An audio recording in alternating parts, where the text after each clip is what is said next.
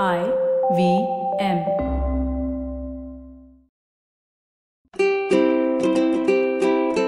Hello and welcome to the Habit Coach Podcast, the bite sized podcast filled with quick and easy actionable habits. Remember, great habits create that awesome life. I am Ashdin Doctor, your habit coach. Today's fun fact of the day has to do with our happiness hormone, serotonin. Did you know that a large part of serotonin is produced in the gut? It was shocking news when the discovery was made.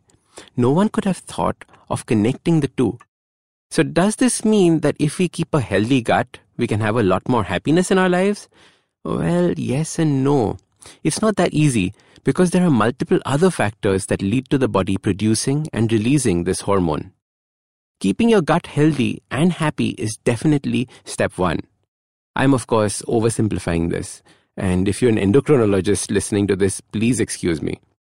Not being exposed to sunlight can also affect our happiness quotient.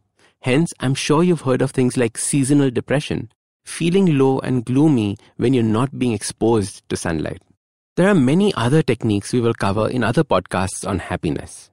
One interesting role of serotonin is that it is released when we do something for someone else. A small act of kindness or sharing or helping releases serotonin. The reward system here is very different for the brain. Serotonin is different from the pleasure hormone dopamine. Dopamine is released when you're achieving something, or finding something, or anticipating something. Serotonin, on the other hand, is released when the body is being selfless.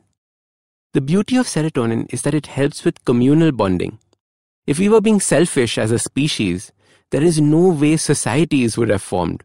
So serotonin became an important hormone along with oxytocin for this. There's a fantastic book called Hacking the American Brain that talks all about this and shows us different ways in which we can boost our serotonin levels.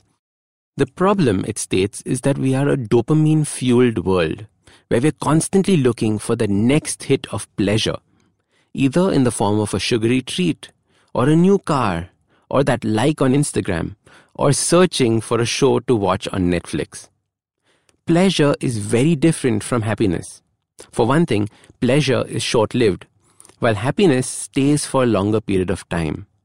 Another big issue with dopamine is that we need a bigger and bigger dose of it to feel the same amount of pleasure, while that is not the case for serotonin. So, today I want to give you one technique for increasing your serotonin. It's simple and cute, but works very effectively. All you have to do is cook a special meal for a friend. As simple as that. It doesn't matter if you know how to cook or not. It doesn't matter if you're a good cook or not. Unless you have this amazing ability to burn water, you can cook. Now, with the internet, it's amazing to find the kinds of recipes that are there. And there are so many easy ways to make them. There is something for every level of cooking experience.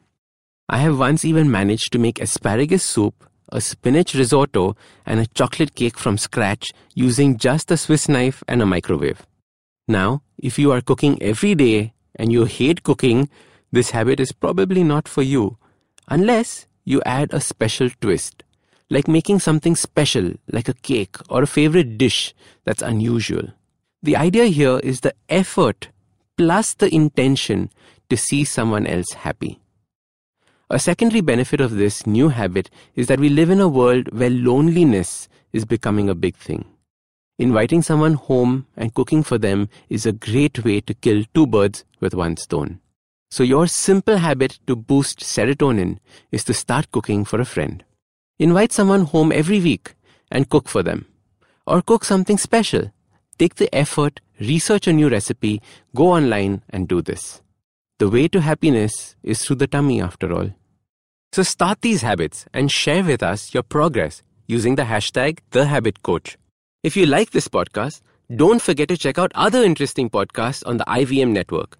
You can listen to us on the IVM Podcast app or ivmpodcast.com. You can also follow us on social media. We are at IVM Podcasts on Twitter and Instagram. If you want to reach out to me, I am Ashdin Doc on Twitter and Instagram.